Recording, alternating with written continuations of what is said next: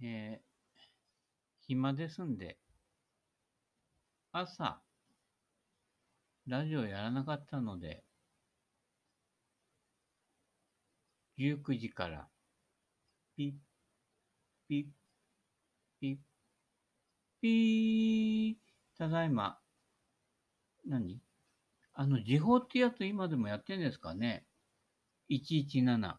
天気予報の177。知らない人も多いかもしれませんけれども。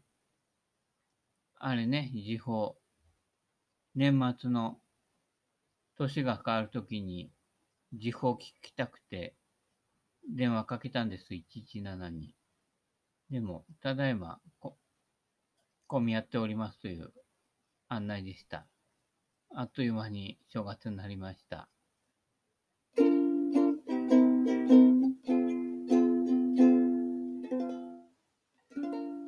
この間、あ、今日はあの、ピロキ風でいきますんで、よろしくお願いします。この間、100均に行ったんです。まあ、かみさんがなんか欲しいものがあるっていうんでね、ついていくわけです。まあ、はっきり言って、車でパシリです。いつも運転させれて、させられてます。たまには運転してください。私が昼ビール飲みたいっていうのを分かってるくせに。まあいいや。そんで100均に行ったんです。で、こっちは何も欲しいものないんで、ブラブラしてます。そうするといろんなものを見つけるんです。最近は100均といっても100均100円以上のものがいっぱい置いてありますね。それで見つけたんです。釣りするときのリール。わかります？あの、浜ちゃんとかスーさんがくるくるくるくるってあの、引きがあったとき巻くやつです。まあ文明の力ですけどね。うん、本来なら巻かないで釣ってくださいっていうところですけど、まあ仕方がないと。ね、あの、巻くやつです。100均でリール売ってんだと思って、まあ値段見たら、ワンコイン500円だったんです。まあそうだよな。うん。巻いてある糸だけでも100円取れるしなっていう感じで。まあ500円だから、ああ、500円のリールあるんだ。久々になんか釣りとかやっちゃうみたいな感じで。面白いから、ちょっと手に取って、500円のリールってどれぐらい大丈夫なのかなと思って、くるくる回したんです、取って。ね。くるくる、あ、回るじゃん、まあ、ちゃんとって。いや、回らなきゃ商品になってないけどね。で、くるくるっと回して、ああ、あるんだ、100均でもと思って、で、そこの、あの、ぶら下がってるところに、あと戻したんです。で、その時に、くるくる回してる取っ手が、スポッと取れて下に落ちたんですね。はい。一瞬、ミスター・ビーンになりました。周りをキョロキョロ見回して、何もなかったかと、かのように、落ちた取っ手はそのままに、違う場所に移動しました。ああいう時って思わず人間が出ますね。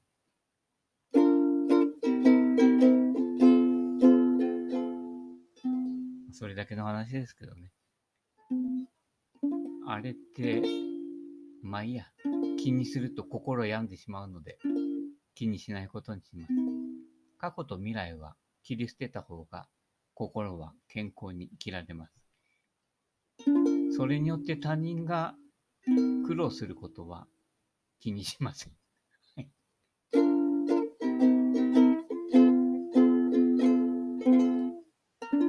それで、その帰りに、農産物直売所、茨城にはいっぱいあるんです。ちょっと大きめの道の駅ぐらいのから、小さめの、昔からやってる地元のところとか、あるいは、ちょっと気がつかないと通り過ぎちゃうようなちっちゃい掘ったて小屋のとか、もっとちっちゃいと誰もいないあの、お金入れるところがあってね、持ってっていいよってやつですけどね、あるんですけど、そこで、今が旬ですね。こっちの方って何が旬だかすぐわかります。道通ると、その農作物が生えてたり、なってたりするんです、もうすでに。レンコンの花咲いてます。栗の木も結構ね、あの、大きくね、秋になると出るかなぐらいになります。梨、梨、梨とかも、そこそこ、小さいですけどね。あと、うちで育ててるみかんもそうですけどね。それで、トウモロコシ、トウキビってやつですか？トウモロコシがちょうどね、いい感じになってるんですよね。で、農産物直売所で取れたてのあのテカテカしたやつあったので買ってきました。軽く茹でて食べようとした時に気がついたんです。前歯がないことに。あれ、このネタやったっけ？俺がいつも思ってるから言ったような気分になってんのかな？上の前歯がないと、さすがにトウモロコシは、ちょっと残念な感じがするんですね。でも頑張って下の歯で食べました。美味しかったです。最初にボロボロにして食べてもいいんですけど、そうすると缶詰と変わらないので、なんか負けた気がするので。はい。美味しかったです。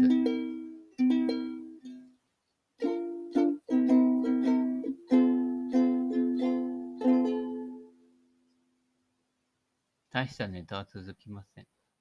ネタというか実際自分が体験してることしか言いません。仕事でやってるわけじゃないから、受けるためにネタを用意する必要はないんです。はい。毎日あったことをそのまま話すだけですね。だから、ある意味、ドキュメンタリーというわけです。昨日だっけ？千葉ニュータウンのマナイの湯ですか？行ったんです。結構ね、塩分が強い温泉なんです。これも話したっけ？もう自分で体験してるから話すときに2回目3回目な感じになるので、話したっけ？話してないっけっていうね、感じになるんですけれどもね。その、しょっぱいお湯の上をトンボが飛んでたんです。で、トンボが、トンボって面白いですよね。くるくるくるくる同じとこ回ってね、よく飽きねえなっていう感じですけれどもね。回ってるんです。で、こっちはぼーっとしてるからずっと見てて。ただ同じとこをぐるぐる回ってるから、だんだんこっちの方が目が回ってきちゃってね。これ、その時ふと思ったんです。いつも人間ってトンボ見かけて止まってると、指先くるくる回して捕まえようとしてきたじゃないですか。人類の初めから。これはトンボの仕返しだと思って、くるくる回ってるうちに、こっちが目を回ってやって、こっちがトンボなのかなっていうね。そんな感じがしてきて。で、途中から目そらしたんです。この罠にはまっちゃいけないと思ってね。そしたら、いつの間にかトンボが2匹になってて、あれ？と思って、たら、季節ですね。オスがメスを追っかける。見てしまいました。弱い、弱いじゃない、昼だ。昼だけど。追っかけてるんです、オスが一生懸命。で、こうなるとまた面白くなって、また乱すんですけど、今度は同じところくるくる回るんじゃなくて、ちょっとこう、斜めに行ったりとか、違うルートで走り始めるんですね。一生懸命追っかけます。私も若い頃、身に覚えがあります。まあ若くなくなっても、ちょっと身に覚えがありますが、追っかけるんですね。ところがメスの方はね、なんだこいつっていう感じですよね。くるくる回ってかわしてます。で、そのうち、左回りが右回りに急に変わったんです。今度、メスの逆襲です。うぜえよ、お前っていう感じですかね。あれ？この話したっけ？なんか頭の中で何回も体験するので、話したか話したらなんかわからなくなりますけれどもね。聞いてたら初めて聞いたと思って聞いてください。あの、それが思いやりというものですからね。はい。で、逆回りに回って、今度メスが追っかけて始めて、ヒャーみたいなオスが逃げるわけですよね。まあ、本当はオスかオスかメスかどっちか逆だったかもしれないんだけど、逆転するわけですね。で、そのうち、メスがいなくなるんです。振られたわけですね。はい。追っかけられて、こんな気気の強い神様もらったら、後が大変だってね。そういう人、誰とは言えるけどね、ここでは言わ言えませんけどね。はい。そういう感じで。で、オス一匹になって、そうするとまたね、同じところをくるくる回り始めてね、なんか、一見落着みたいなね。いやー、自然ってなんか、素晴らしいなと感じました。そんな、プロゴルファーの一日でした。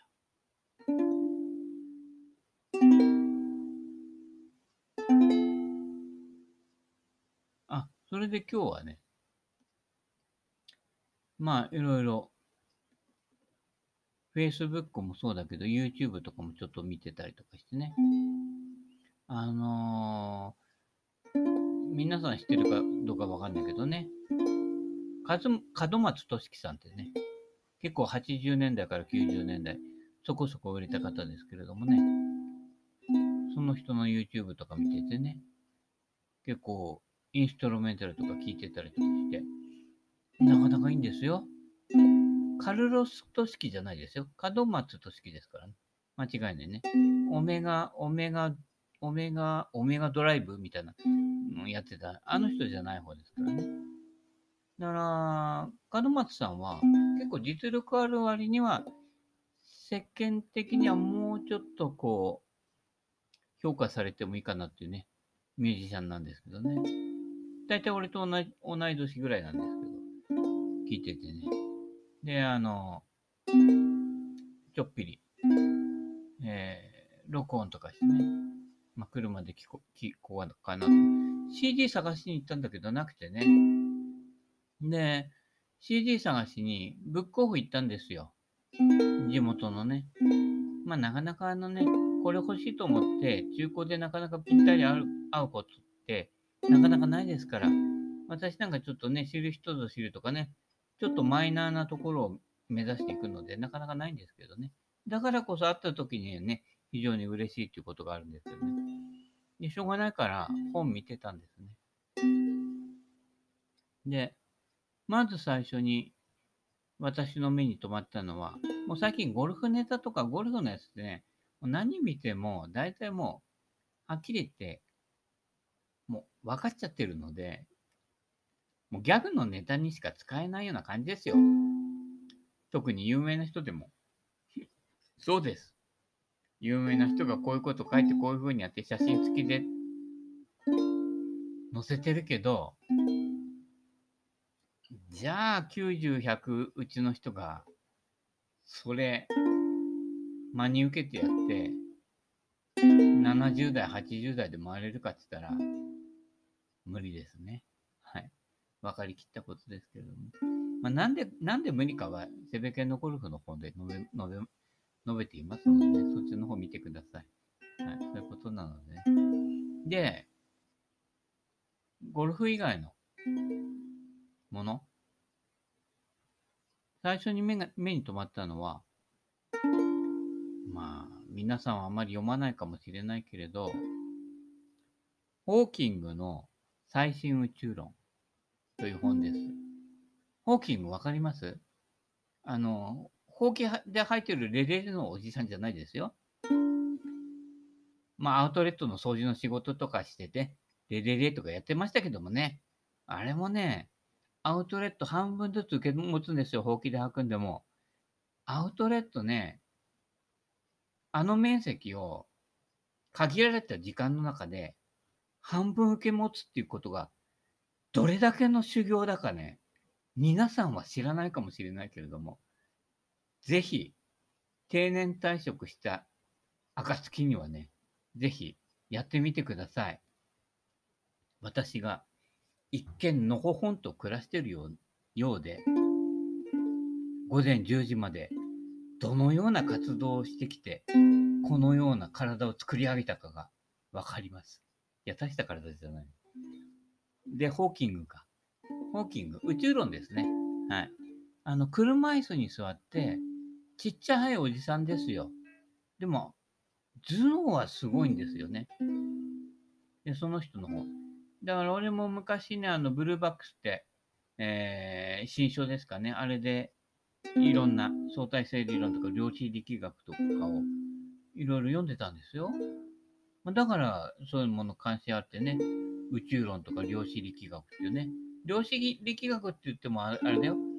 あの、火沼で、ね、しじみ取る時の腰の入れ方とか、その腰を痛めた、痛めないような、あの、腰の入れ方とか、そういう漁師の力学じゃなくて、あの、このね、物の始まりが原始ならね、島の始まりが淡路島みたいな、そういうところのやつですけどね、淡路島関係ねえかな。うん。あっちの方のね、すだちとかすごい美味しいんですよ。あ、まあ、それは置いといてね。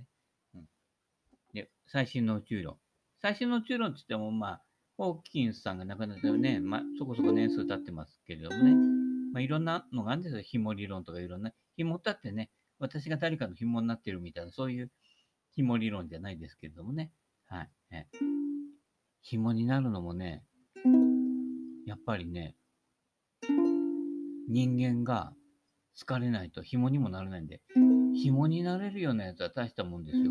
あ、まあ、その話じゃない。その紐理論じゃないんだけどね。うんで今度ね、あの、このラジオでね、ホーキングのね、紐理論について解いていこうかね。いや、誰が見る、誰が聞くんだって話だけどね。いいんですよ。で、もう一冊。まあ、対照的と言っちゃ対照的ですけれどもね。まあ、この人が大正生まれ、あ、この人は明治生まれかななんですけど、古今亭新書。山下達郎さんも好きな古今亭新書。新章がもう亡くなってからだいぶね、新章が亡くなるちょっと前に、あの、脳梗塞かなんか倒れてね、私の好きな、あの、えー、演劇さんというね、方がね、演劇さんももう亡くなったかな。うん。演劇さんの弟子がちょうど俺と同世代ぐらいになるのかな。うん。だからもうね、二世代前でね、私からしたらじいちゃんですよね。はい。明治生まれのじいちゃんの新書の本。で、これをね、いろいろこう、いろんな人が語ってるわけですよ。息子の芭蕉さんとかね、えー、あの人ですよ。とか言ってね、やってやってた、あの、男子さんとかがね、えー、語ってるわけですよ。あと、俳優ね、やってた小田昭一さんとかね、えー、まあ、わかる人にはわかるけどね、昔の人って面白いですよ。非常に、なんていうか、塔が立って、塔が立ってって言っていいんじゃないけど、その人その人の個性を書き消さないで、そのままに生きてる人が多いですから、面白いですからね。で、新書。で、新書はね、まあ、ここではね、落語の神様とか言われてますけど、まあ、そういうふうに名前つけたのは周りの方だからね。新書とかね、ごく限られた人ぐらいですよ。落語やりに来てきて、途中で、あーとかうとか言ってるうちに、なんか前の晩からいっぱい飲んでたせいでしょうかね。講座の上で、居眠りしちゃうんですよ。眠気に勝てなくてね。で、客の方もそこら辺は心得ていて、新章だからって言って、新章がね、居眠りした回に来たら、これはもう最高だって。すごいでしょ？落語やらなくて、普通や怒られるわけですよ。ね？どちらかっちゃったりとかね。で、居眠りして、居眠りする姿を見ちゃったっていうことが、すごいね、あの、その時にってすごい、こう、人生の宝みたいにお客が感じる人っていないですよ。そういうことですからね。だから、その人の存在をもってして、ね、楽しめる。落語うまいとか下手の問題じゃないんですよ。もうそこに存在していることが面白い。ね。何言っても受け入れる。もうここまで来ないと悟りじゃないですからね。うん。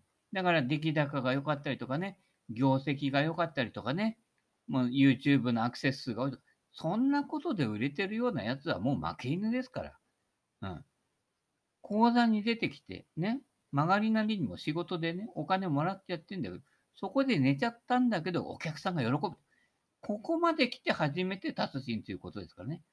だから本当は国民栄誉賞とかね、あの、なんだっけこ人間国宝とかね、選ばれた人たちも、ね、本当は返さなくちゃいけないんだよ、本当は。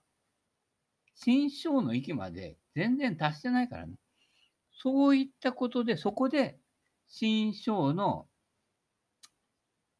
ね、性分と、このホーキングの宇宙論が私の中で合体するんですよ。これは宇宙の真理だと。マーフィーの法則じゃないけれどもね。ここで全てがつながってくると。ここで紐理論が成り立つわけですよ。